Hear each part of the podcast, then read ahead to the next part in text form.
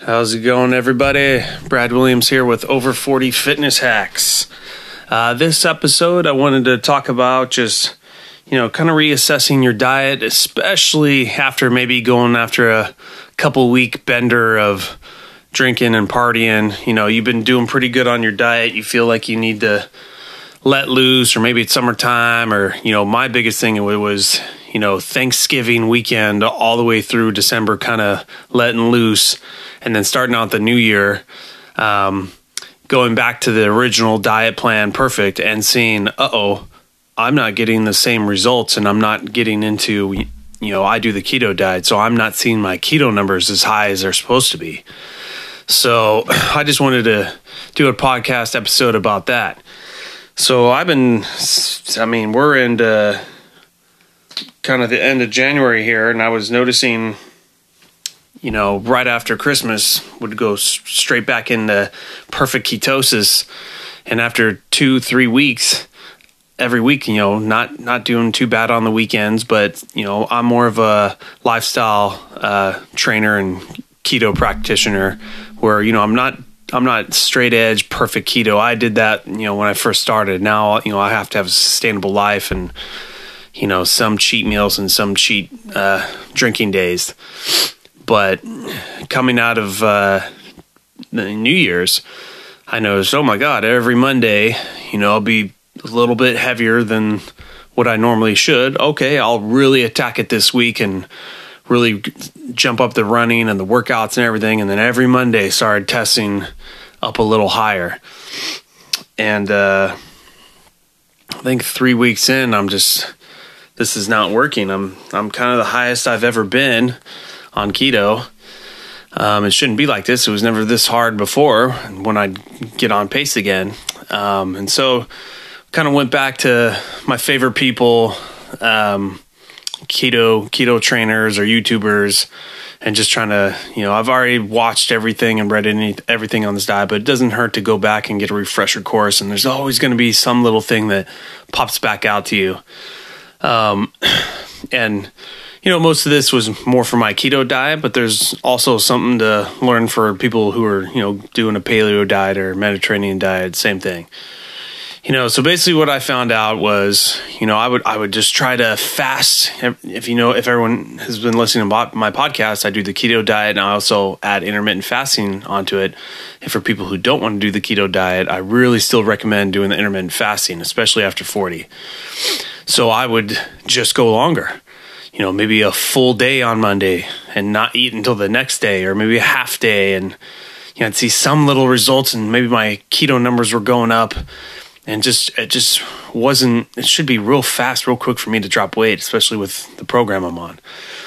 So, in researching everything, basically found out that you know you've done this many weeks or whole month of cheating and packing on pounds, and you're trying to go back to your your diet, which for me is you know 2,000 to 2,200 calories and then of course I have my macros, how much protein, fat, and all that. But you know, it's mostly mostly my system of my meals, and uh, you know, I take a little bit away to hopefully cut some of the calories out that I'd see start seeing a consistent drop. But I wasn't seeing really anything, and the next weekend I'd more than pack on those pounds again. So basically, seeing all the top top ways you're not losing weight the one that resonated with me the most was if you're on the keto diet and you're having this issue and you're perfect on everything you're supposed to be, then the problem is is that you need kind of to play a little catch up. You need to go one or two days without having any fats at all. So, for those not doing the keto diet, you basically need to drastically reduce your calories for a few days. Um, on the keto diet, it's a little easier because when you're in ketosis, your body will use your fat stores faster than if you were not on the keto diet. So, um, if I'm on 2200 calories to maintain what I like, you know, to basically drop it to 1000 calories or less for the for the one the person on the keto diet, your body, if you're in ketosis, should let all your storage, all your fat storage go to make up the amount of calories you need to sustain your body. And it's very fat sparing being on the keto diet. Flipping it to the people who are not doing the keto diet, you have to be careful. You know, you want you want to do this a little slower because the problem is you cut calories for too many days in a row or or just until you see the results you want. You have probably at that point gone a week or a little more of of cutting your calories down to a thousand calories. Your body will probably eat its muscle first with some of that fat. And by the time you're done, yes, you'll see some results, but you no longer have that same uh, muscle anymore because you, you, you lost both of them. So now you have to go back into the gym, slowly start building this back up um, when you work so hard to get it. So on the keto diet, little little easier to do. So made those changes, and you know, last Monday uh, dropped it to a thousand calories just for one day and saw a crazy drop in weight and just just visually you know on the stomach mostly and then went right back to my normal routine. And then this monday uh, did it one more time. And it literally looks like i'm back to where the weight i want to be the build i want to be.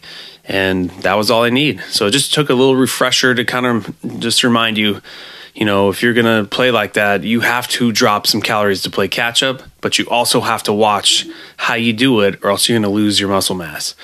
And uh, like I said, keto diet won on this one versus everyone else out there, but you know, I know keto's not for everybody.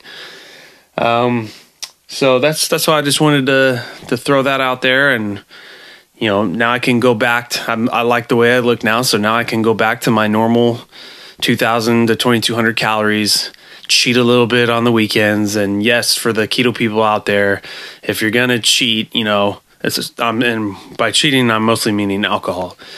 Uh, you know, try to try to go clean. For us, being clean on drinking alcohol, it's you know just you know straight vodka, straight whiskey, or if you need to cut it with something, use lime juice or a little bit of soda water, but or just ice.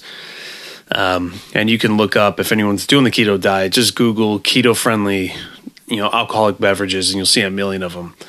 But the one thing, remember, with alcohol, it's not that the alcohol is going to put p- calories on you. It's when you drink alcohol, anything you eat afterwards until your body burns off that acetate that's the byproduct of alcohol, anything you put in before that acetate gets burned off immediately turns to fat. So that's the key point for that. But you know, every everyone needs a refresher course, and if you like, uh, you know, the podcast I'm putting on, keep listening or do your own uh, research on Google. But it's you know, knowledge is power. That's all I got to say. All right, bye.